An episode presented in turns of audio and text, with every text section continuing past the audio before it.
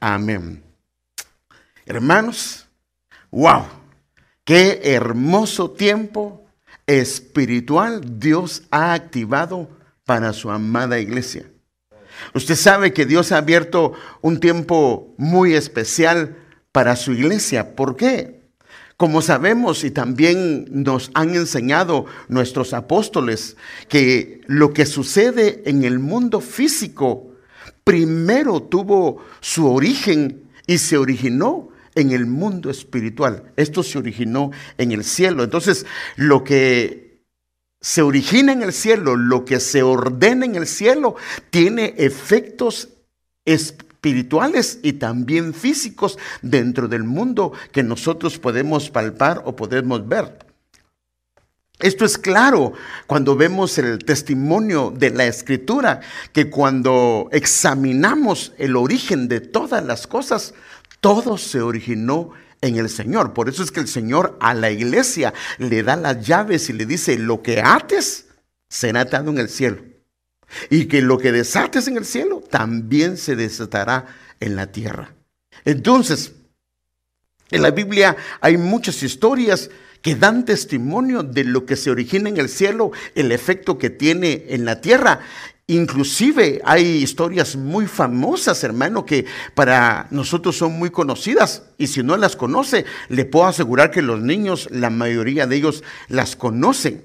Por ejemplo, hay un hombre que en ese entonces eh, el imperio babilónico era el imperio más grande del mundo. Es lo que hoy sería Estados Unidos en su tiempo de apogeo. Y en este caso no era un gobierno democrático como hoy tenemos, sino era un gobierno teocrático. ¿Qué significa? Que había alguien que gobernaba y él era el único gobernante y los demás únicamente eran súbditos. Y dentro de ellos hay un hombre que fue poderoso, que la Biblia inclusive, hablando de los imperios del mundo, le delega a él en siendo una cabeza de oro, o sea, hablando de su esplendor, de la importancia que él tenía. Y este hombre fue advertido que tuviera cuidado y le diera la gloria al Señor, porque lo que tenía Dios se lo había dado. Pero como siempre, cuando el hombre está en un nivel de, eh, en un nivel de que ha crecido, que se ha desarrollado, que ha tenido algún crecimiento en, algún aspecto, pasó con él que cuando vio Babilonia, vio todo lo que había hecho, porque la Biblia dice que, perdón, no la Biblia, la historia dice que ahí habían algunas de las maravillas del mundo. Entonces cuando él vio la ciudad y todo lo que él había creado, dijo, esta es la ciudad que yo he creado para mi gloria. Y entonces, hermano, cuando él dijo esto, la Biblia dice que en ese momento salió una voz de los vigilantes y dijo, en este momento se te quita el corazón de hombre y se te da un corazón de bestia. Hermano, perdóneme. Mire, yo creo que cuando una persona es trabajada por Dios, lo que a veces pasa es que pasa por pobrezas, por enfermedad, por problemas de casa y una cantidad de cosas.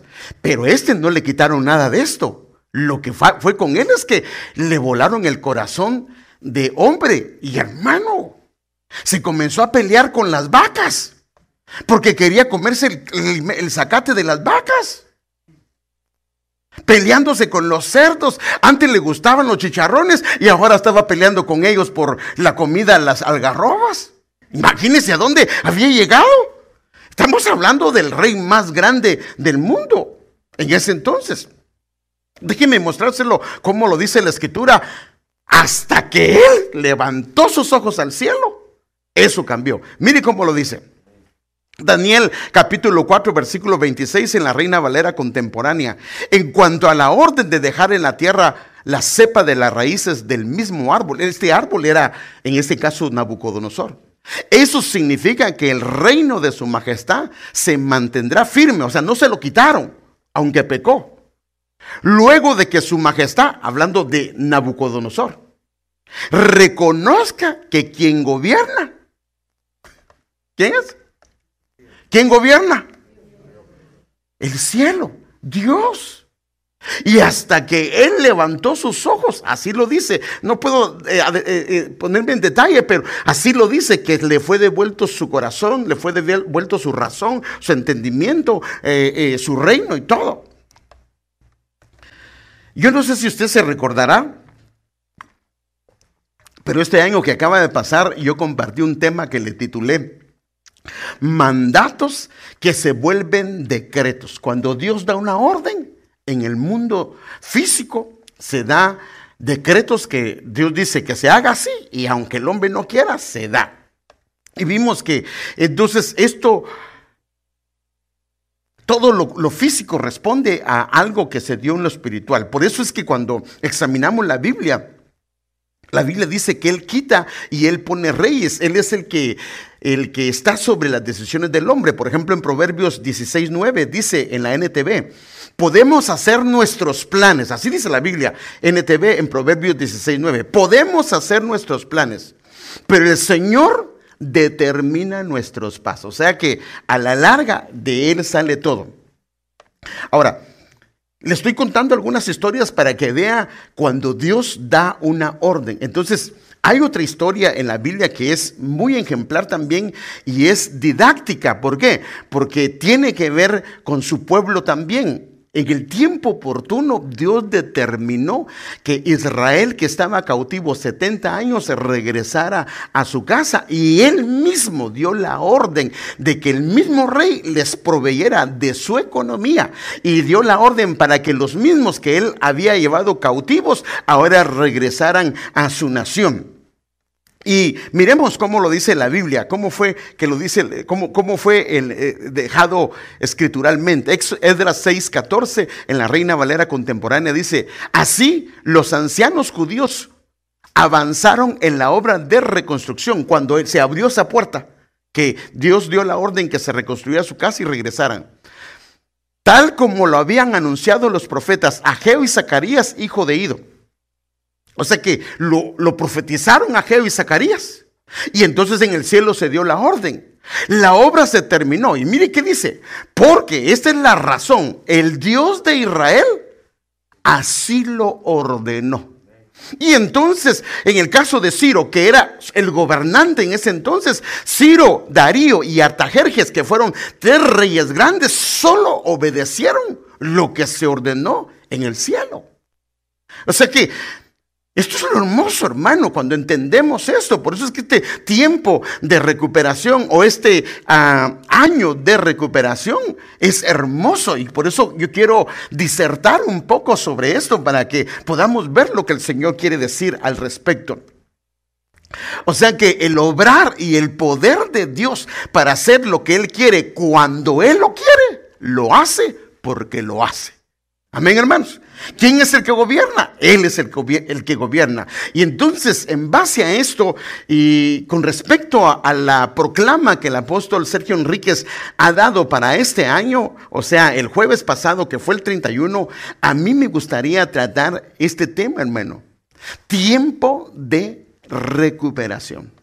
Tiempo de recuperación. Como sabe, eh, nuestros apóstoles nos han explicado no una vez, sino más de una vez lo que es una proclama, que la proclama es una atmósfera específica con propósitos específicos que se dan en el cielo. Y cuando esa atmósfera espiritual se abre, entonces Dios abre cielos, Dios abre atmósferas, Dios abre puertas para que haya un tiempo el cual Dios mismo ha declarado. Y entonces el tiempo que nos han declarado es un tiempo de recuperación. O sea que en el cielo se dio una orden para que nosotros tengamos eh, puertas abiertas, cielos abiertos, circunstancias abiertas, oportunidades y requisitos que también Dios pone de alguna manera para que se dé esta proclama, porque definitivamente si no se originó en el cielo, nada va a pasar, pero si se origina en el cielo, la tierra no le queda más que obedecer lo que Dios dijo. Por eso es que dice que salió la,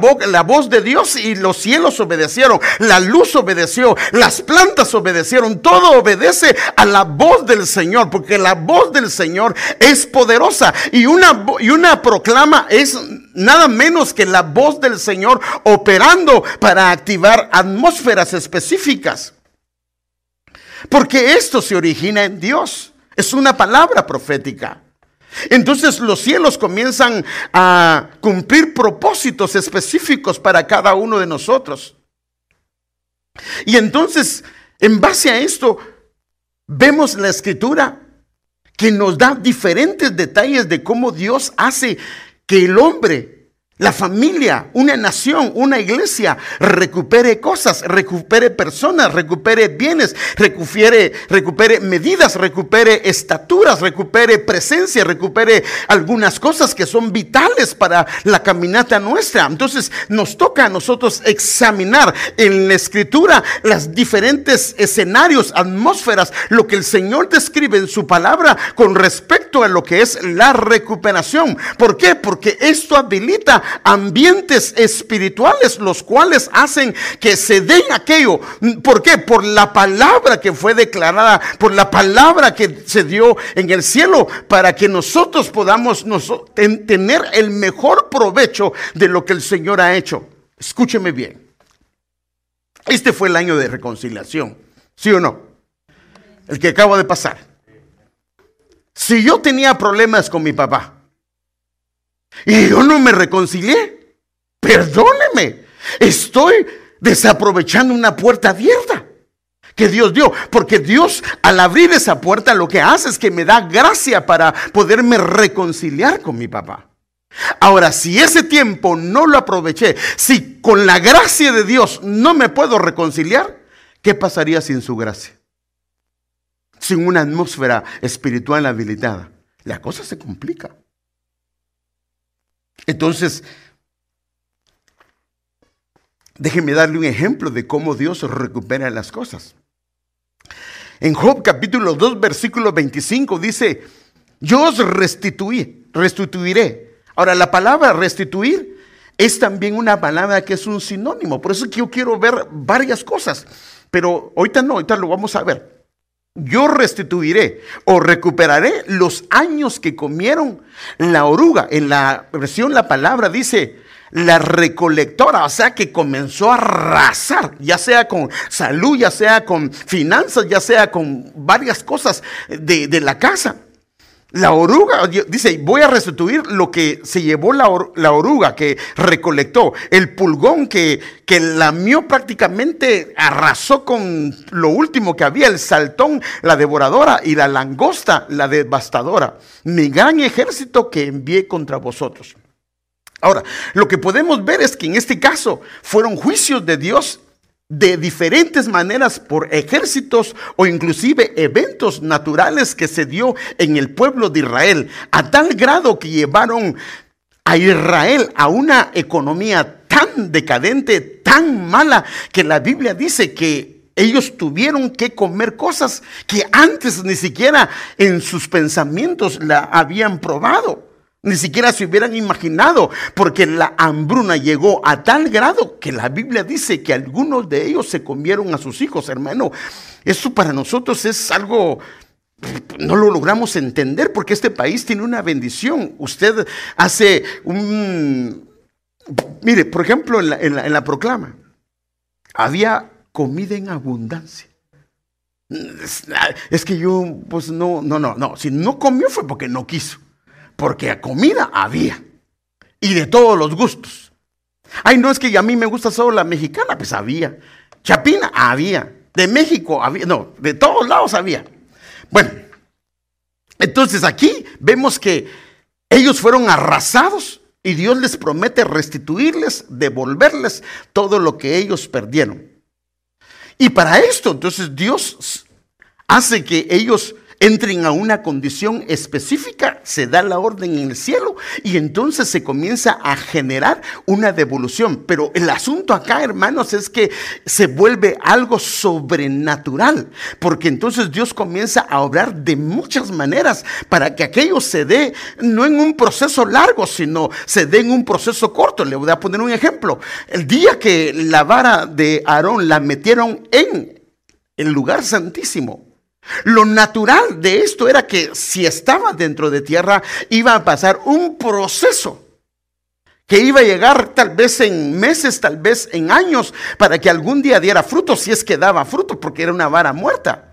Pero aquí en una noche se la gracia de Dios, la presencia de Dios sobrepasó los tiempos establecidos de una siembra y cosecha y se remontó sobre ello y terminó dando fruto en una sola noche. Entonces, cuando hay una atmósfera espiritual, hermanos, se rompen algunos protocolos, por decirlo de esta manera. Entonces, antes de que podamos ver el año de la recuperación, me gustaría que viéramos algunos términos, no solo a nivel seculares, para que tengamos una mejor perspectiva y una mejor entendimiento de lo que es el año de la recuperación y también a nivel de lo que dice la escritura, cómo la Biblia eh, lo habla con sinónimos que la Biblia usa para que entendamos la dimensión a la que Dios se está refiriendo con un año de recuperación. Entonces, primero, empecemos, ¿cuál es el significado secular, se puede decir, del término recuperación? Entonces, veamos la, etimología de una palabra. La etimología significa de dónde se originó. En lo secular, de dónde se originó una palabra. ¿Cómo fue que esta palabra llegó a ser eh, lo que hoy conocemos y está en el diccionario de la lengua de la Real Academia? Entonces, por ejemplo, la etimología de la palabra recuperación viene de una palabra eh, latina que significa, que es recuperatio Recuperatio. Acuérdense que esto es una palabra latina, que es de los romanos. Acuérdense que Roma gobernó por mil años. Entonces ellos implantaron eh, la lengua, ellos implantaron el lenguaje, ellos implantaron las costumbres y muchas cosas. Por ejemplo, la Navidad viene de ahí. Acuérdense que si algunos no saben, eh, el día 24 o el 25 era el año del sol. Era el, el, ¿cómo se podría decir? El cumpleaños del sol. Y entonces cuando Constantinopla se hizo cristiano, dijo, ¿cómo hago para cambiar todo esto? Entonces lo más fácil es cambiar las fechas que ellos ya tienen y las espiritualizo. Y entonces ese día del sol lo convirtió en Navidad, que es lo que hoy nosotros no deberíamos de participar. Por eso es que nosotros decimos que la Navidad es una fiesta pagana. A la verdad se me queda todo el mundo callado. Estoy tocando corazones, no. Aleluya. Pero bueno, así dice. Pues, si no, pregunte y vea la enseñanza. Y se va a quedar asombrado y ya no va a volver a querer poner un arbolito. Ah, después de eso, no dice, no, Padre, perdóname, Señor ya no va a querer andar con su sombrerito rojo, ¿verdad? Pero bueno, mire, entonces la palabra está compuesta de tres palabras, que es re, hacia atrás, de nuevo. Eh, capere, que es agarrar, coger, tomar, y la palabra acción eh, es acción y efecto. Entonces, eh, lo cual significa la acción y efecto de volver a tomar algo que se perdió. O sea que esto es la palabra recuperación desde una perspectiva de la palabra etimología o la palabra recuperación, la etimología de esa palabra. Pero ahora veamos algunos diccionarios con respecto a esto. Por ejemplo, eh, volver a adquirir aquello que se tuvo en algún momento previo y que por distintos motivos se ha perdido. Claro, por favor, aquí hay algunos límites. Imagínense, imagínense, por favor, esto sí, yo quiero aclararlo. Imagínense que usted se separó, se volvió a casar. Usted está casado y la con la que susodicha también está casada. Y ese es el año de la recuperación. Entonces dice, voy a dejar a mi mujer y voy a recuperar a la otra. Perdóneme, eso, no, aquí sí no, aquí se va a meter en problemas. Porque Pablo en ese aspecto dice, cada hombre quédese en el estado que vino a conocer a Cristo. O sea que no esté pensando, ah, ahora sí voy a cambiar entonces. No, no, no, no, no, no, no, no, en ningún momento. Eso no es bíblico y sería una mala interpretación del año de la recuperación.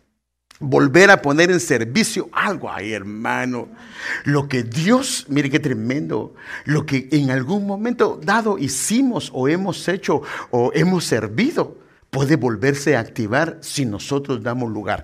Mire, volver a poner en servicio algo que ya se consideraba tal vez inclusive inservible, que ya tal vez para alguna gente no creo. Pero hermano, aquí lo que dice es que Dios lo puede volver a hacer. Eh, volver a su estado normal después de atravesar una situación negativa, alguien que pasó por algunas circunstancias que eh, la moral, su, su autoestima se quedó hasta el suelo, Dios la puede o lo puede volver a levantar. Y la acción y resultado de recuperarse, ya sea a nivel de... Es que esto hay, hay, hay, muchas esferas, hermano, a nivel de salud, a nivel de finanzas, a nivel de emociones, a nivel de muchas cosas. Déjeme darle algunos ejemplos para que vea lo que vamos a estar tratando. O sea, cómo Dios habla de la recuperación en diferentes esferas. Y eso, hermano amado, no solo es de finanzas. O sea, quedarnos solo con el término finanzas, hermano, sería limitar lo que la recuperación puede hacer en diferentes áreas. Entonces, déjenme mostrarle, por ejemplo, Mateo capítulo 9, versículo 22, en la versión La Palabra dice, pero Jesús se volvió, era aquella mujer que llevaba 12 años con flujo de sangre. Y al verla le dijo, ánimo, hija, tu fe te ha salvado. Y en aquel mismo instante la mujer, ¿qué dice? Recuperó la salud. O sea, en ese caso, llevaba mucho tiempo enferma y ella recuperó la salud. O sea que vemos que la recuperación abarca una esfera que se llama salud. Eh, a tanto tal vez emocional, tanto tal vez en aspectos morales o también puede ser por malfunción de órganos. Pero vemos otro, por ejemplo en Daniel 4:33, en aquel momento recobré la razón, también recuperé el honor y la majestad. Este, es Nabucodonosor, o sea que tal vez alguien perdió el lugar que Dios le dio por cuestiones de pecado, por cuestiones de dejadez, por cuestiones de tropiezos o errores, tal vez perdió el honor y la majestad que el Señor le había dado. Y entonces aquí lo que dice es que cuando él, pero ah, por eso es que aquí nos da las claves de qué es lo que activa, porque él lo que lo activó fue cuando vio al cielo. Cuando vio al cielo cuando vio al Señor, entonces se le devolvió. Lo mismo pasó con la serpiente de bronce, se recuerda. A ellos estaban siendo mordidos por las serpientes y entonces estaban muriendo. Pero cuando hicieron el asta de bronce y lo que tenían que hacer ellos para que se recuperaran, para que restauraran la salud, era ver a la serpiente. Y cuando la miraban, el veneno era inhabilitado y ellos volvían a la normalidad. Y entonces en este caso fue una recuperación en varios aspectos, ¿verdad? Miremos también esta, por ejemplo, a Job 42 días y hermanos, y estos, mire, hay mucho que hablar de esto. Dice, tras haber intercedido, porque fíjese qué tremendo, y fíjese que esto es algo que es sorprendente de Dios, hermano. A veces a nosotros nos pone a hacer cosas cuando nosotros estamos peor que los otros. Le voy a poner un ejemplo. A él estaba todavía enfermo, todavía se rascaba, hermano, estaba flaco. Dice que la, la, carne se le había ennegrecido debido a la flaqueza que tenía. Y le dice Dios, antes de sanarlo, que vaya a orar por sus amigos. Y esos desventurados hermanos lo habían criticado. Porque lo habían criticado bien feo, bien gacho. Porque a veces de verdad es que uno tiene, a veces del árbol caído, Todavía la gente hace leña y los que hacen leña son los amigos, porque uno se vuelve el hazme reír de los amigos. En vez de ayudarlo, en vez de sacarlo, en vez de levantarlo, ellos terminan a veces hundiéndolo más. Y este tenía tres amigos que estaban bien mientras todas las cosas estaban bien. Pero cuando cayó, lo agarraron, hermano, y lo agarraron, como dicen en mi pueblo, como chompipe de fiesta o como piñata de feria. Y le comenzaron a dar. Y entonces viene él y hermano, viene Dios y le dice, ok, ok, primero voy a orar por ellos antes que yo te sane. Entonces Dios quería ver si no había algún residuo de amargura, porque hermano, si hay odio y amargura, eso no se va a hacer. Y entonces Él lo va a hacer. Y cuando Él lo hace, dice, tras haber intercedido Job por sus amigos para que ellos fueran sanos, Jehová restableció su situación, o sea, lo devolvió a su situación. Y le devolvió el doble de cuanto antes había poseído. Entonces, fíjese, pues aquí yo quiero que veamos algunas cosas, porque voy a hablar de esto, pero no quisiera dejar pasar esto. Hay veces que vienen tiempos de disciplina de parte de Dios y cuando el creyente se arrepiente, viene el Señor y le devuelve o le restituye lo que en alguna medida él perdió. Pero yo noto aquí algo.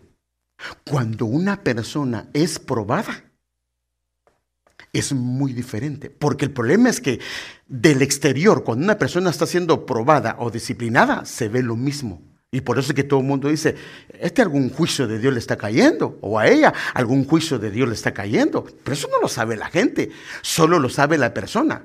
Porque obvio que si está en pecado, si está en un camino que a Dios no le agrada, Dios le ha hablado, muy probable es una disciplina de Dios. Pero si la persona se ha guardado, ha caminado en el camino del Señor y le vienen desastres y circunstancias y adversidades, no es una disciplina, esa es una prueba. Entonces, fíjese. Ahora, la pregunta es esta. ¿Estaba siendo disciplinado Job? Hermanos, ya la Navidad ya la dejé, hombre, ya no, no, no, no, no, no se enoje conmigo. ¿Estaba siendo disciplinado o estaba siendo probado? Así, ya está, ya regresó otra vez, ya regresó. No se meta con eso, pastor, va a decir. Mire, pues, fíjese, fíjese, fue probado. Entonces, como, porque la Biblia dice que él era un hombre justo, temeroso, apartado del mal. Y así dice la Biblia. Entonces, el hombre fue probado. Entonces, cuando fue probado, entonces cuando una persona es probada, lo que se le devuelve no es lo mismo que al que lo disciplina. Al que lo prueban se le devuelve doble. O sea que Dios lo honra. Y aquella deshonra que la gente le había puesto, le había puesto el dedo, se la quitan. Porque se dan cuenta que esa era una prueba, no era una disciplina. Porque muchas veces hay cosas que se ven como que fueran disciplina de parte de Dios. Entonces, cuando es una prueba, entonces lo que viene es el doble. Porque Dios lo que hace es lo exalta sobremanera, sobrenaturalmente de la situación que él tenía antes. Por ejemplo, vemos varios ejemplos, lo vemos con José. José fue probado y bueno, Dios lo exaltó. Y usted sabe cómo lo exaltó hasta lo sumo, hermano. Él llegó a ser ahí y ya, no tuvo que escalar, no tuvo que ir escalando poco a poco. Dios mismo se encargó de llevarlo a un nivel de honor que, que inclusive los mismos jefes de él tuvieron que arrodillarse a la par de él. Vemos a Judá, vemos a varios como Dios los exaltó de esta manera. Pero también cuando Dios prueba a alguien y no es una disciplina, entonces la prueba trae lo que la Biblia le llama, y así lo veo yo, una corona de vida, que es algo sobrenatural. Déjenme enseñar el pasaje. Mire, Salmo 103, capítulo 4, versículo 4 al 5, la NTV, me redime de la muerte, o sea, lo saca. Él estaba en una condición de sepulcro, algunas versiones dice de la fosa, del pozo, o estaba, pero no estaba por pecado, sino estaba por condiciones de que Dios estaba preparando su corazón, procesando su corazón. Usted sabe que los hombres que van a ser puestos en niveles altos, Dios primero los prueba. En el caso de eh, José, 13 años, a los 17 se lo llevaron vendido y 13 años pasó. La rebeldía se la quitaron en esos 13 años que lo llevaron hasta la cárcel. En el caso de David, hermano, le, lo bendijeron, lo ungieron y 13 años. Él a los 17 fue ungido y a los 30 fue coronado. O sea que, hermano, lo que vemos es que hay un proceso. Entonces dice, me redime de la muerte y me corona. O sea que cuando alguien es probado, comienza a ser coronado. Ahora, ¿cómo lo coronaron? De amor. ¿Cómo lo coronaron? De tiernas misericordias. Y lo que hace el Señor es que lo colma de vida de estas cosas buenas y lo rejuvenece para que Él comience a volar y a ascender y a tener ya una, no una perspectiva terrenal, sino una perspectiva del cielo. Porque no es lo mismo ver las cosas desde un ángulo terrenal que cuando las comienzas a ver desde el cielo. Pero eso solo se da cuando una persona la han sacado de la prueba, la han sacado de tiempos de tribulación que Dios ha permitido para procesarlo, para eh, eh, quitarle aún cosas que al Señor no le agradan.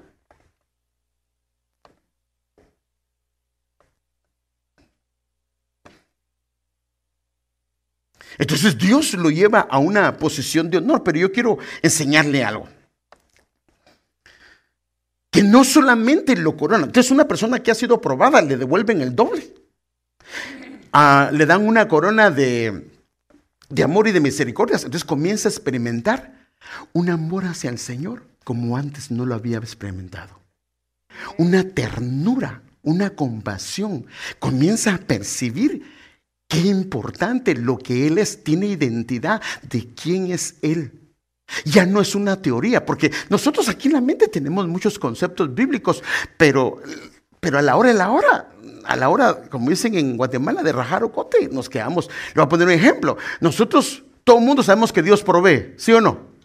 Pero ¿por qué cuando tenemos un problema económico, comenzamos a sufrir, ¡ay! nos quitamos los pelos, bueno, algunos no tenemos, bueno, pero eh, eh, comenzamos a, gritar, pero si no, y, y no recordamos que la Biblia dice que Dios provee. Estos eran conceptos que estaban acá, pero no han bajado al corazón. Pero cuando ha sido probada una persona, estos ya no son conceptos solo de la mente, sino han bajado. Hay una, por eso como decía Juan, al, que vimos, al que palpamos, al que contemplamos, hay otro nivel de relación con el Señor y se puede experimentar otras cosas con Él.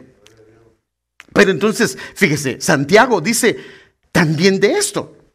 Dice, dichoso el hombre que resiste la prueba. Pero hermano, ¿cómo vemos la prueba nosotros? ¿La vemos como una alegría? Cuando pensamos en prueba, la reprendemos, hermano. Si algún hermano nos llega a decir, mira, dice el Señor que te va a pasar por un tiempo de prueba, eso no es del Señor, te reprendo. No oíste lo que el Señor le dijo a Pedro, Satanás, quítate. No, hermano, no. Pero, pero la verdad es que la Biblia bueno, por ejemplo, hay una parte que el Señor le dice a Pedro, el diablo te ha pedido para zarandearte, pero ¿sabes qué dice Pedro? Yo lo reprendí porque ¿quién se cree él? No, dice la Biblia que él le dio permiso. Y solo he pedido que tu fe no, no falte. Entonces, en este caso, Santiago miraba la prueba de una manera diferente como nosotros lo vemos, porque él sabe que la prueba es para aprobarlo y llevarlo a un nivel diferente en una relación diferente, en un escalón diferente. Porque acuérdese que todos vamos a ser medidos. Dice que en Apocalipsis se le da un ángel una vara para medir, para que mida a los que adoran qué estatura tienen, qué nivel tienen. Entonces, dichoso el hombre que resiste la prueba, porque una vez acrisolado o una vez aprobado lo que recibe, como recibirá como corona la vida. Entonces aquí yo me hice algunas preguntas. ¿La vida eterna es un regalo o no es un regalo? Es un regalo porque Él murió por nosotros para que no nos fuéramos al infierno y para que la eternidad la pasáramos con Él. ¿Sí o no? Entonces muchos interpretan esto que se refiere a la vida eterna. Pero si fuera la vida eterna, está contrario a lo que la Biblia dice que es un regalo. Entonces, yo creo que se está refiriendo a una perspectiva diferente, a disfrutar. Porque le voy a poner una pregunta, le voy a hacer una pregunta. Cuando nosotros andamos afligidos, angustiados, preocupados, ¿podemos disfrutar lo que tenemos? Así tengamos las mejores cosas. Eh, imagínense, no tenemos nada. De repente viene Dios. Lo, voy a poner con, algo, algo sencillo. Viene Dios Y usted vivía bien apretadito en un apartamentito. Tal vez hasta inclusive vivía con alguien y estaba bien apretado. Y de repente viene Dios y lo bendice y le da una su preciosa casa. Y ahora tiene una su casa y está aquí preocupado si no se le van a entrar.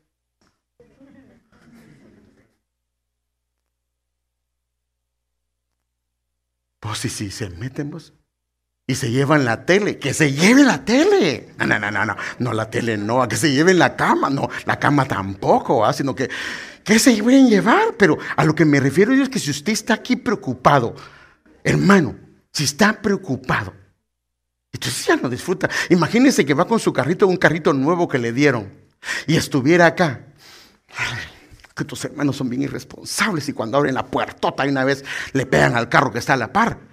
Y lo que hacen es que se hacen los locos. Los gringos lo que hacen es que agarran una tarjetita y se la dejan y dice, sí, llévelo a reparar y me dice cuánto sale. Y nosotros no. Entonces, pero, es que aquí los hermanos son irresponsables. Imaginen un carro nuevo preocupándose si alguien se lo va a topar. ¿Cómo estaría aquí en el servicio? Capaz que a cada rato sale, no al baño, sino va a ver cómo está el carro. Y se da cuenta, y, fíjese, y se da cuenta, y cabal, para que, el, porque el enemigo está astito, hermano, para que se le quite, se le ponen dos hermanos bien a la parcita para que diga, ¿cómo? Y, entonces digo, ¿cómo abrió? Si la hermana es mera, entonces saber cuando abrió, de plano que la puerta estaba, y entonces iba a ver el carro si no se lo, si no se lo rayaron, hermano. No, entonces yo creo que, hermano, el que Dios nos quite la preocupación y que tengamos una perspectiva de la vida y que tengamos que, sabe que, que Él gobierna, que Él es el que reina, que lo que tenemos Él nos lo ha dado, que nadie nos los va a quitar, que el trabajo que tú tienes Él te lo regaló, el negocio que tú tienes Él te lo dio, que lo que tienes es de Él y que el único que puede dar la orden que la quiten es Él. Entonces comienza a vivir uno la vida diferente. Entonces es una corona de vida. Amén. Pero bueno, ya se me pasó el tiempo, hermanos.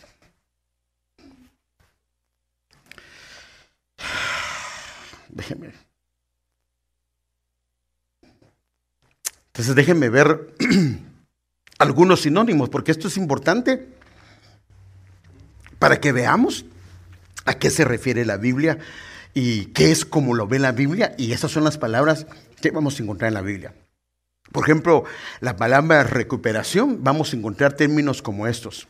Vamos a encontrar, por ejemplo, recobrar algo, que como eh, lo que vimos ahí, también puede ser rescatar algo, o sea, algo que está perdido, que el Señor, no que una persona esté perdida, sino inclusive puede ser un hijo, puede ser una hija que ha estado perdido y ha estado orando, pero como este es el año de la recuperación, a ver si es observador. ¿Qué hay en el logo del año de la recuperación?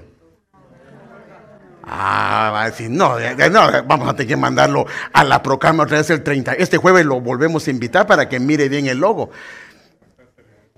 ¿Quién viene con una oveja? El Señor, o sea, diciéndole, te estoy recuperando la oveja que está perdida. Amén. Entonces, eh, eh, rescatar una abeja puede ser eh, devolver algo que también hemos perdido, puede ser redimir de una condición, una situación que estaba, puede ser reparar, puede ser reconquistar. Fíjese, algo que el enemigo nos robó, que lo podemos reconquistar. Por ejemplo, ¿qué roba el enemigo? La paz, hermano, la paz, hermano. Tal vez perdimos la paz que volvamos a retomarla. Tal vez perdimos la armonía, que volvamos a retomarla, que lo reprendamos, hermano. También eh, mejorarse, restituir, rehabilitarse, restablecerse, reivindicarse, regenerarse aliviarse, restaurarse. Todo eso lo vamos a ver dentro de las palabras que son sinónimas. ¿Por, qué eso lo estoy diciendo? Porque esto te va a cambiar la perspectiva cuando leas tu lectura. O sea, eh, cuando veas la Biblia y ves esas palabras, esto es para mí. Y, y tú lo puedes tomar porque al que cree, todo es posible. Entonces tú lo puedes tomar porque se abrió esa puerta. Entonces, Al ver estos sinónimos, entonces Dios lo que nos está diciendo es que todo esto se puede dar en nuestra vida, en nuestra familia, tanto en nuestra vida personal, en nuestra vida devocional, en nuestra vida espiritual, como en el ámbito familiar o en el ámbito eh, eh, secular. Porque esto lo que hace es que es muy rica. Eh, la, recuperación va en muchas esferas, en muchas áreas que nosotros que Debemos de verlo y por eso es que necesitamos ver la escritura, examinar la escritura para ver las dimensiones, las esferas en lo que esto se da. Entonces, usted sabe que el apóstol comenzó a disertar y, le pongo un ejemplo de esto para que vea cómo hay una, una variedad de esferas que se dan. Uno de los versículos que el apóstol Sergio usó fue Isaías 58, 8. Si se recuerda, de hecho creo que fue el último que él usó. Dice, entonces tu luz despuntará como la aurora y tu recuperación brotará con rapidez. Delante de ti irá tu justicia y la gloria del Señor será tu retaguardia. Pero esta parte, tu recuperación brotará, cuando comienzas a verlo en otras versiones, te dan una perspectiva diferente de a qué se refiere la recuperación o las esferas o las áreas en que la recuperación va a entrar en una vida. Por ejemplo, eh, por ejemplo, tal vez para una familia que está enferma, la recuperación se refiere tal vez a salud, pero tal vez para una familia o para una persona que la economía está por los suelos, tal vez para él la sanidad tiene que ver con las finanzas. O tal vez, por ejemplo, una persona que está en conflicto en medio de familias, tal vez lo que él necesita es paz. Entonces, ¿me entiende? Entonces Dios lo que hace es que nos lleva en diferentes aspectos y esferas para que nos demos cuenta que un solo versículo puede llenar y cubrir, porque esta es la palabra de Dios y, esto es, hermano. Entonces en la NTV dice, en tus heridas sanarán. Aquí dice, tu recuperación brotará con rapidez. Y aquí dice, tus heridas sanarán con rapidez. O sea, una persona que en la caminata fue herida por circunstancias, adversidades, la promesa del Señor es que esas heridas tal vez sanan con algún tiempo normal, pero como hay un tiempo de recuperación, hay una esfera sobrenatural, eso va a suceder muy pronto. La situación está en que nosotros lo creamos, ¿me entiende? Que nosotros podamos recibirlo y, afianzarnos de las promesas del Señor. Mira esta otra, dice, tu salvación se dejará ver pronto. Tal vez hay alguna situación en la que ha sido complicada, no sabes qué hacer, no le encuentras por dónde y viene Dios y te manda una salvación, te manda una manera de salir adelante de esa situación en la que estás pasando. Y esta otra versión, la NBP, dice tu restauración. O sea, se recuerda, la restauración tiene que ver también con recuperación. Tu restauración brotará pronto. Está hablando de algo personal, de algo que tal vez eh, decayó, tal vez dejó de ser aquella persona que era. Imagínense, hermano. Siempre hay personas alegres dentro de la iglesia, ¿sí o no? Sí, hermano, esas gentes son una bendición, hermano, tenerlas dentro de la iglesia. Tampoco no estoy diciendo que los que son enojados, no, también son. Y los, esto le ponen un freno a uno, porque a veces uno se manda también, ¿verdad? Pero a lo que me refiero yo es que algunos perdieron esa alegría, esa sonrisa, ese, ese. ¿Por qué? Porque alguien le dijo, ay, usted parece payaso, hermano, y lo hirió en su corazón. Ay, usted parece no sé quién porque grita como que fuera fulana. Hermano, ¿por qué para reírse tiene que gritar y todo el mundo se tiene que enterar? Ríase. Porque así me río yo, porque eso es ser educado. No, porque la otra... Y todo, y, todo, el mundo, o y a los que son avergonzados cuando ven que el hermano está gritando así, se hacen a un lado. yo no, yo, yo, yo no vengo con ella, o yo no vengo con él. No. No, no dejes nada eso que te entorpezca. Tal vez hubieron heridas en el corazón, que el Señor las sane y que seas lo que el Señor te dio que fueras. Entonces, hermano, ¿puedo volver a robar? No, hermano, pues no, no, no, no, por favor, no, no, no, no, no, no, no, no, no, por favor, eso no es algo que Dios quiere para ti. Entonces, este texto lo se interpreta en diferentes contextos y en diferentes perspectivas. Entonces, veamos entonces ahora algo. Recuperación en diferentes escenarios. De esto vamos a estar hablando, hermano. Si imagínense, si un temita, a veces lo desarrollamos en varios temas, imagínense ahora con este año, vamos a estar trabajando, porque ahorita ya le enseñé algunas palabras para que vea por dónde vamos a ir, pero ahora yo quiero ver escenarios, esferas, situaciones y condiciones en las que Dios obra. Entonces, por ejemplo, mire, La recuperación se da en diferentes escenas, esferas, condiciones. Por ejemplo, Dios le trajo un tiempo señalado a Israel de que 70 años iba a estar cautivo en Babilonia, ¿sí o no? ¿Y qué pasó? Cuando esos 70 años se cumplieron, entonces hasta que ese tiempo se cumplió, entonces, entonces ellos regresaron a su tierra. Otro escenario, hay un tiempo de gracia, que es un tiempo de jubileo. Que si una persona entró en una situación complicada y difícil, la promesa de Dios es que espere el tiempo de jubileo y en el tiempo de jubileo lo que perdió porque entró en un problema de economía se le va a devolver. Pero aquí es donde entran algunas cosas de Dios. Puede entrar un Goel, que es un redentor, se recuerda como Ruth. Ella estaba con, su, con, su, con Noemí en una condición precaria de economía, pero cuando vino, vino ella le dijo a vos, tú eres mi Goel, eres mi redentor. Y ahora nosotros, ¿quién es nuestro Goel? Es Cristo. Entonces ahora nosotros tenemos un Goel, un redentor, que nos ha hecho vivir. Por eso se llama que este es un tiempo de gracia, un tiempo de gracia, que estamos en un jubileo no de siete años, sino un jubileo continuo, donde Dios puede restaurarnos y recuperarnos.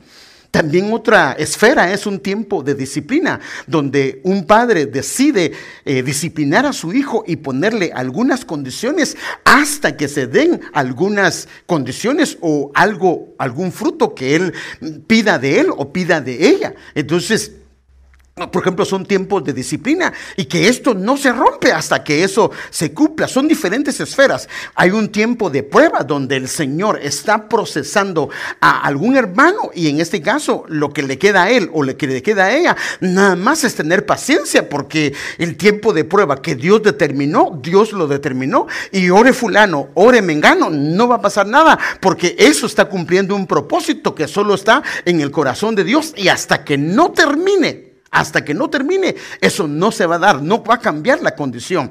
Puede ser también un tiempo de humillación, pero ahí es donde dice que si mi pueblo se humillare, ahí es donde tiene que haber una actitud. Tal vez la condición está mal, pero si hay una humillación, hay una actitud de humillación, entonces Dios cambia el escenario. Y la Biblia dice que si mi pueblo se humillare sobre el cual mi nombre es invocado y oraren y buscaren mi rostro, ¿qué dice? Yo abriré los cielos y mandaré agua y sanaré de su tierra o viene una recuperación de la tierra. Puede ser el alma, puede ser la tierra, puede ser tu negocio, puede ser tu familia, pero aquí lo que estoy mostrando yo es que son diferentes escenarios que vemos donde se mueve esto. También puede ser obediencia por ejemplo, la Biblia dice que Él va a abrir los cielos, pero ¿cómo los abre? Cuando traemos nuestros diezmos y ofrendas, entonces lo que Dios hace es que abre los cielos, ¿para qué? Para que venga una abundancia sobrenatural y reprende al devorador.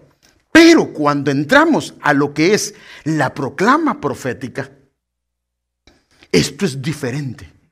Porque este es un tiempo favorable, una puerta de gracia, una atmósfera espiritual que lo que hace es que va sobre todo lo demás. Tal vez, por decirlo así, no respeta protocolos. Tal vez era de esperarse siete años, tal vez la disciplina era larga, pero viene Dios y la corta. Y la corta inmediatamente.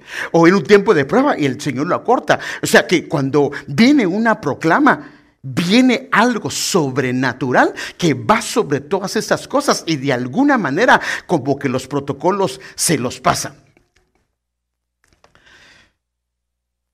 Por ejemplo, le voy a poner algunos versículos y le voy a poner algunos ejemplos. Santiago 2.13 dice, la misericordia triunfa sobre el juicio. O sea que había un juicio decretado. Pero viene Dios, fíjese qué tremendo, viene Dios y deja el juicio a un lado. Y hay misericordia extendida. Y el juicio lo deja a un lado. Prueba de ello. David. David cuando pecó, lo que él tenía que hacer era apedreado. Así dice la Biblia. Y vino Dios, le perdonó. Por eso dice él, bienaventurado el hombre a quien Dios no inculpa de pecado. Viene Dios y le quita, lo declara sin culpa, porque Dios lo absorbió, lo absorbió. Entonces, otra versión de este pasaje dice, la misericordia triunfa sobre el juicio, dice, porque la compasión prevalece sobre el juicio. Pero eso solo lo hace Dios cuando se pasa todos estos parámetros. Otra versión dice, pero la misericordia gana sobre el juicio. Entonces, hay otro donde David pecó y le dieron tres días de que la espada del Señor iba a caer sobre el pueblo. Y la espada estaba matando. No sé cuántos días llevaba, pero parece que no llevaba mucho, parece que llevaba solo un día. Y David se tiró al piso. Y el ángel del Señor se quedó con la espada desenvainada. No siguió matando. Él le levantó un altar. ¿Y qué pasó? Ya no se llegó a los tres días. O sea que esto es lo que hace una palabra. Y Dios le dijo al profeta, ve y dile a mi, a mi siervo que haga esto o aquello. Entonces, la proclama profética lo que quiere es que le creas al Señor y que corras en base a lo que Dios ha hablado. Entonces, imagínense, Dios habló de un año de reconciliación y yo no abro la puerta para ir a reconciliarme con mi hermano, con mi hermana, con mi tío, mi prima. Perdóneme, estoy mal. Entonces, ¿estoy creyendo la promesa? Hermano, ¿estoy creyendo la promesa? No. Entonces ahora hay un año de recuperación. Entonces, ¿qué debo hacer? Ah, no, a mí siempre me ha ido mal, yo por eso es que no me conviene invertir en un negocio. ¿Creyó entonces, creyó, entonces el año? No lo ha creído. Todas estas cosas tienen que quedar a un lado, porque ahorita hay una puerta abierta para que Dios obre. Y lo que no pudimos hacer, el Señor nos devolver. Tal vez fueron fracasos, tal vez fueron tropiezos, tal vez pasaron muchas cosas. El Señor lo quiere devolver. Pero esto es importante. Entonces, hay tiempos señalados, hay tiempos de gracia, hay tiempos de disciplina, tiempos de prueba, tiempos de humillación, tiempos de obediencia. Pero la proclama profética va más allá de eso. ¿Lo cree, hermano? Ahora, ¿por qué le estoy explicando todo esto? Porque entendamos. No es que, por, ejemplo, por ejemplo, ah, no es que Dios me tiene enfermo y así me quiere. No, no, no. Si Él habla de un año de recuperación, aunque la prueba sea para meses, Él la puede convertir en un instante. ¿Por qué? Porque es un año de recuperación. Pero ¿qué es lo que se tiene que hacer? Es creerle al Señor y responder de acuerdo a lo que Él está hablando. Amén, hermanos. Se me terminó el tiempo, hermanos, pero vamos a dejarlo ahí. Solo termino con esto. La proclama es un tiempo de gracia, un tiempo propicio, un tiempo oportuno, un tiempo de cielos abiertos. Ejemplo, 2 Corintios 6.2. Es Dios mismo quien dice. Mire, mire dice. Primero, mire lo que dice. Tengo un tiempo propicio para escucharte. O sea que va a haber un tiempo más adelante. Es lo que dice ahí, para que yo te pueda escuchar. Un día en que acudiré en tu ayuda para salvarte. O sea, está hablando del futuro.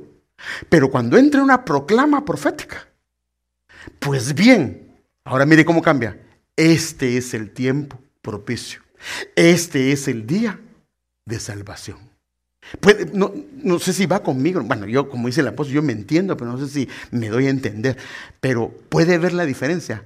Hay un tiempo en que Dios va a hacer algo, pero en una proclama profética, Dios lo adelanta lo apresura. Por eso es que su palabra apresura las cosas. Entonces cuando sale una voz profética, hermano, lo que hace es que crea una atmósfera, cielos abiertos, para que aquello sobrenaturalmente se dé. Y por eso es que dice, pues bien, aunque va a ser un tiempo adelante, más bien va a ser un día que te acudiré a ti, ahora yo digo que este es el tiempo propicio, que este es el día de salvación. Y con esto, hermano, yo quiero que nosotros, hermano amado, caminemos corramos, hermano, porque es un año hermoso que Dios tiene para nosotros.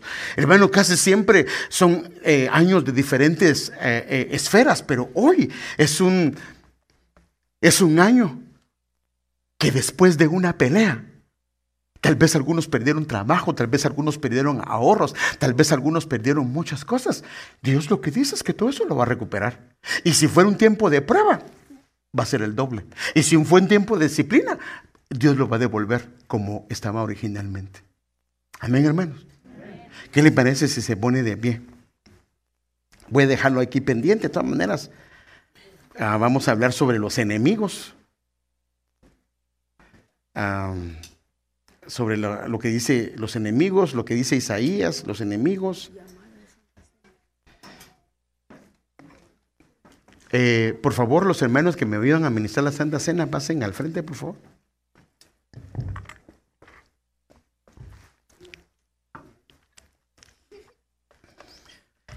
Este es un año precioso y hermoso, hermano.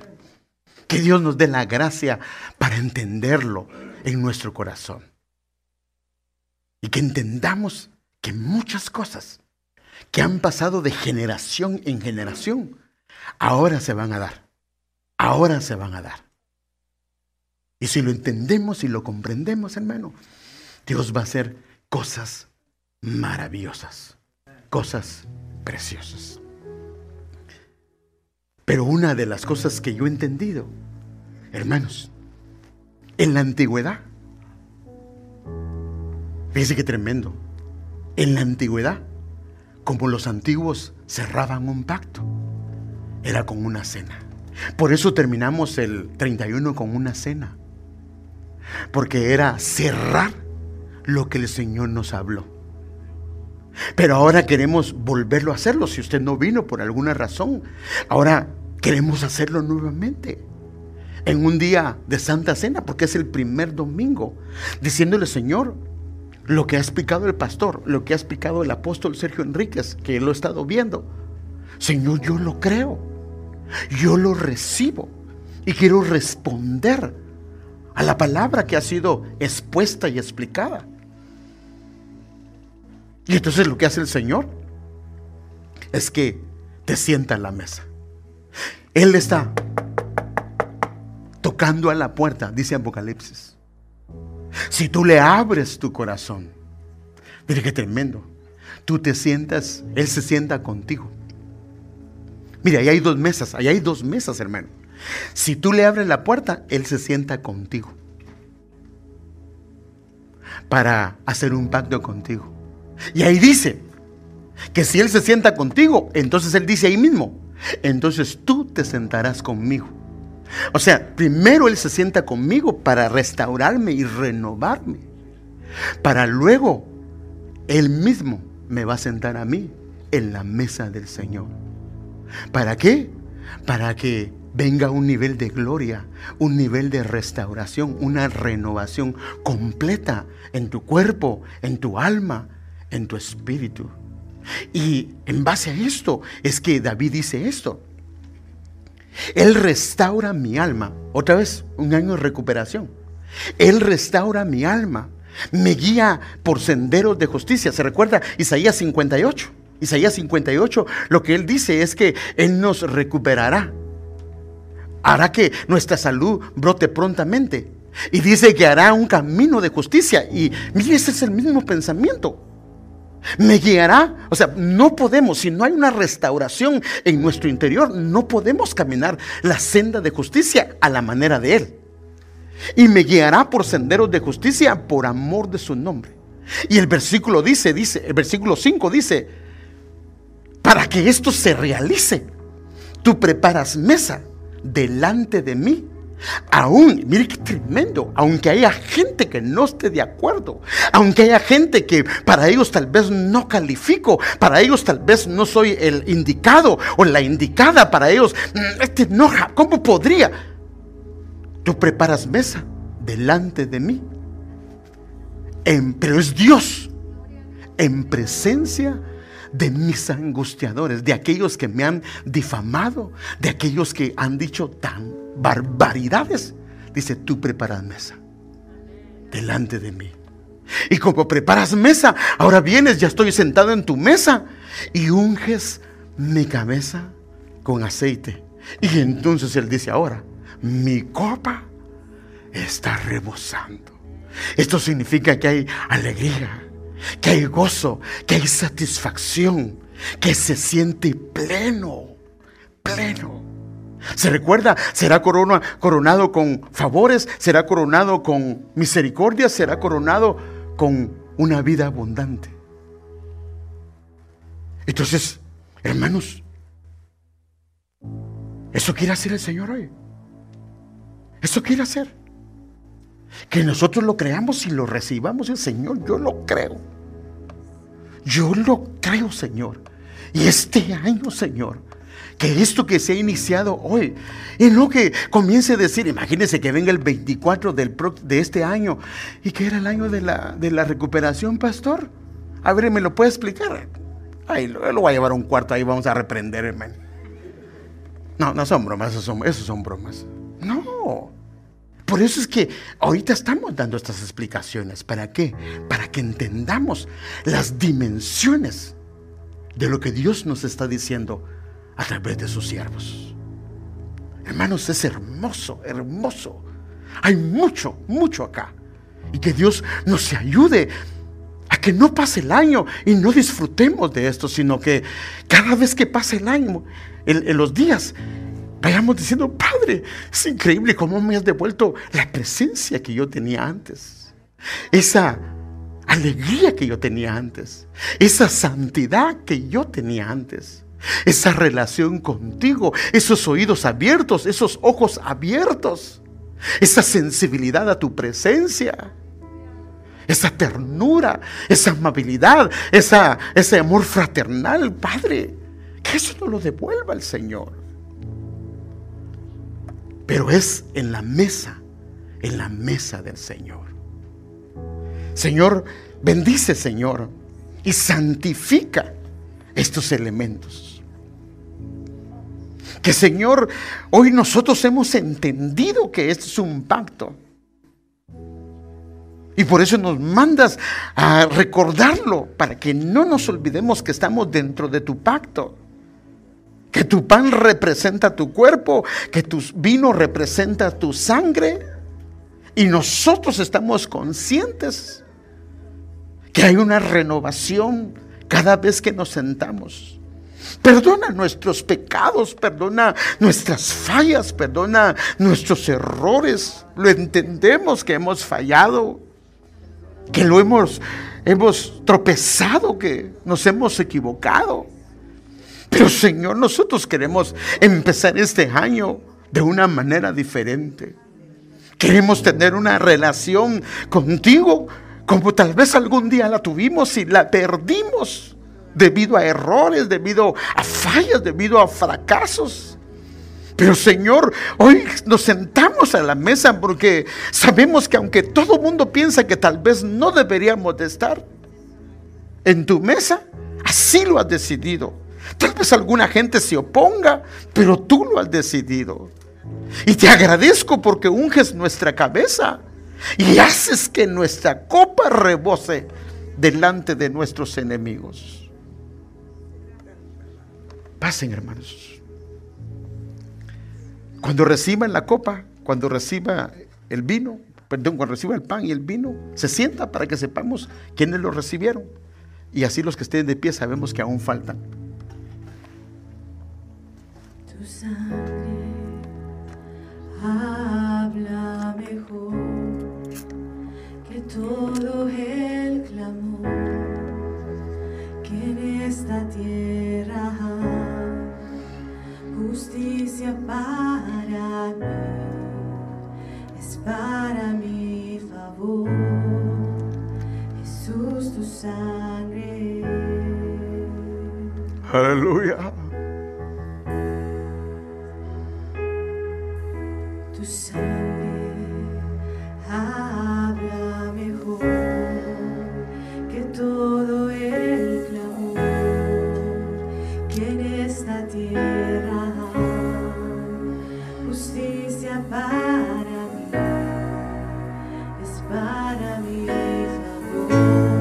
Aleluya.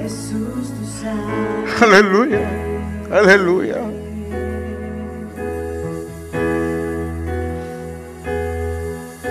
¿Y quién nos Puede dar perdón que nos puede completar. Aleluya.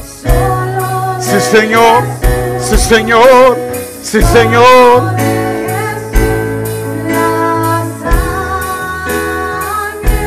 la? Aleluya. ¿Y qué te da Aleluya. Sí, Señor. Aleluya. Sí, Señor. Aleluya. Solo de Jesús, solo de Jesús la sangre.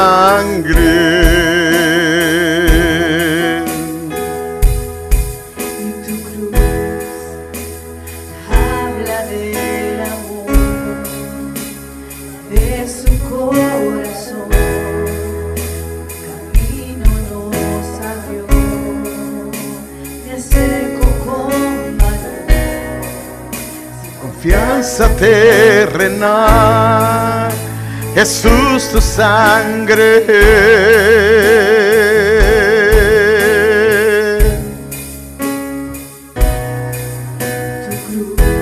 Aleluya. Hoy, hoy es su día. Que la sangre del Señor nos limpie. Que la sangre del Señor nos renueve. Aleluya. Aleluya. Aleluya. Sí, Señor.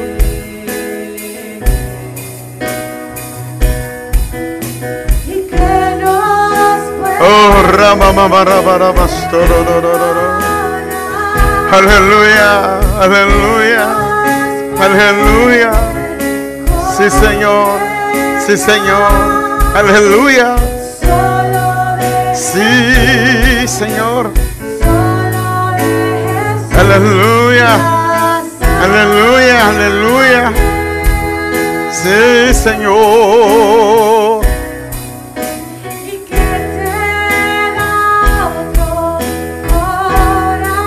Aleluya. Sí, Señor. Sí, Señor. Sí, Señor. Aleluya. Sí, Señor. Sí, Señor.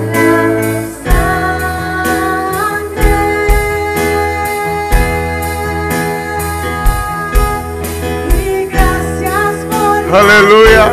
Aleluya. Sí, Señor. Sí, Señor. Bendito tu nombre.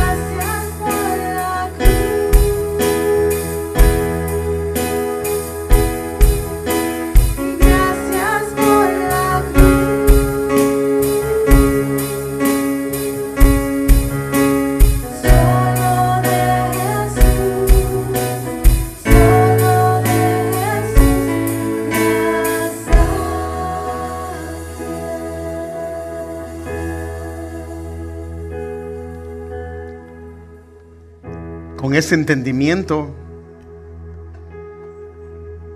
que dijo el Señor, este es este pan es mi cuerpo que por vosotros es partido, comedlo.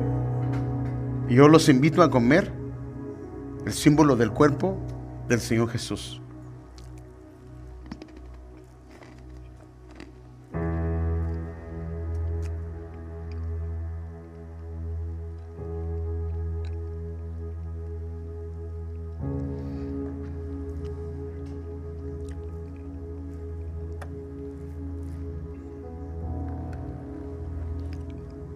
También dijo el Señor, esta es mi sangre, hablando de la copa del vino, que por vosotros, esa es la única razón por la que fue derramada, es por nosotros, para limpiarnos no solo de afuera, no solo nuestra alma, sino también nuestro interior.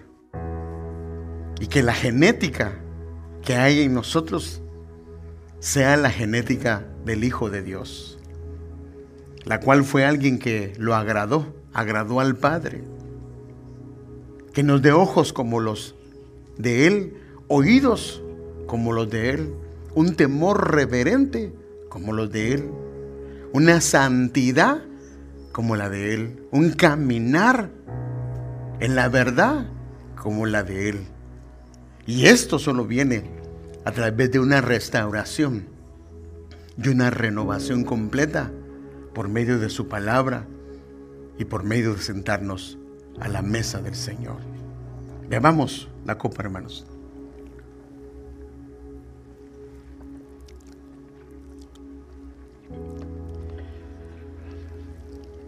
Gracias Jesús.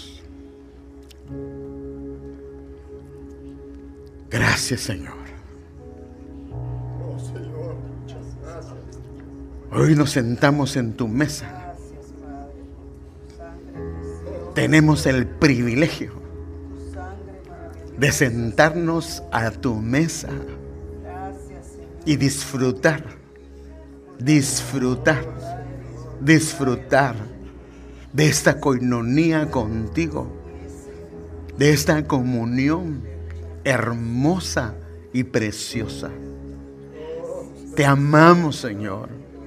Gracias por haber abierto esta puerta sobrenatural de año de recuperación, año de restauración, año de restitución, año de rescatar, de devolver, de redimir, de reconquistar, de rehabilitarnos, restablecernos, reivindicarnos, regenerarnos. Gracias Señor por esta puerta que se ha abierto. Estamos agradecidos. Y danos la gracia. Danos la fe, danos el creer, Señor, lo que tú has hablado por tus siervos, los profetas. Que creamos a lo que tus siervos, los profetas y nuestros apóstoles nos han dicho. Y que podamos caminar confiados en la voz, en la voz tuya a través de tus siervos, Señor. Y que lo recibamos en nuestro corazón y que lo acaparemos, Señor, que nos aferremos, Señor, con una confianza, como dice tu palabra, que los que confían son como el monte de Sión, que permanece, que no se mueve. Así lo pedimos, Señor, en el nombre de Jesús.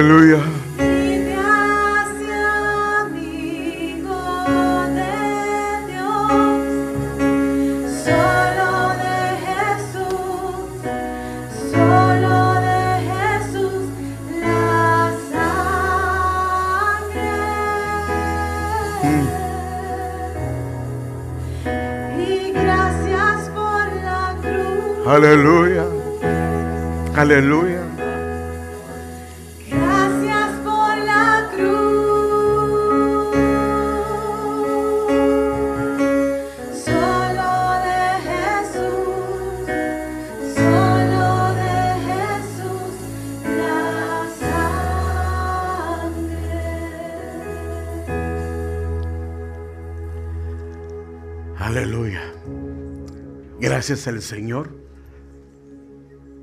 Estamos agradecidos con el Señor por su amor y su bondad. Amén. Y les tengo una sorpresa. Aleluya. Empezando el año. ¿ah? José Daniel, pasa al frente.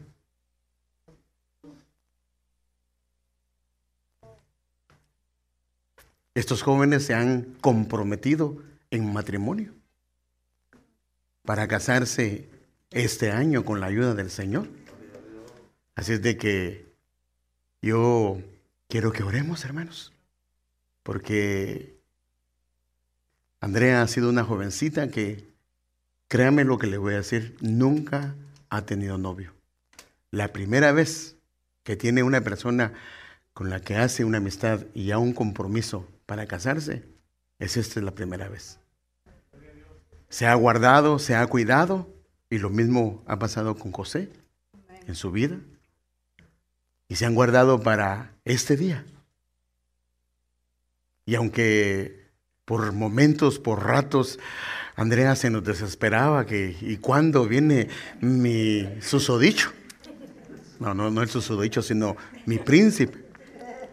Había que esperar. Había que esperar. Y ese es el tiempo y me siento muy feliz de poder compartirles juntamente con mi esposa. Vente, mi amor. Yo quisiera pedirles que oráramos. Ya ve que cuando alguien se compromete para casarse, y usted sabe que nosotros no creemos en lo que nos han enseñado, es que no hay noviazgo, sino lo que hay es una amistad. Luego viene un compromiso y luego viene el matrimonio. Esa es el- la enseñanza apostólica que tenemos y así lo han hecho. Entonces, primero una amistad y ahora un compromiso y ahora pues ya viene el matrimonio. Y se han guardado, somos testigos que se han guardado, se han cuidado.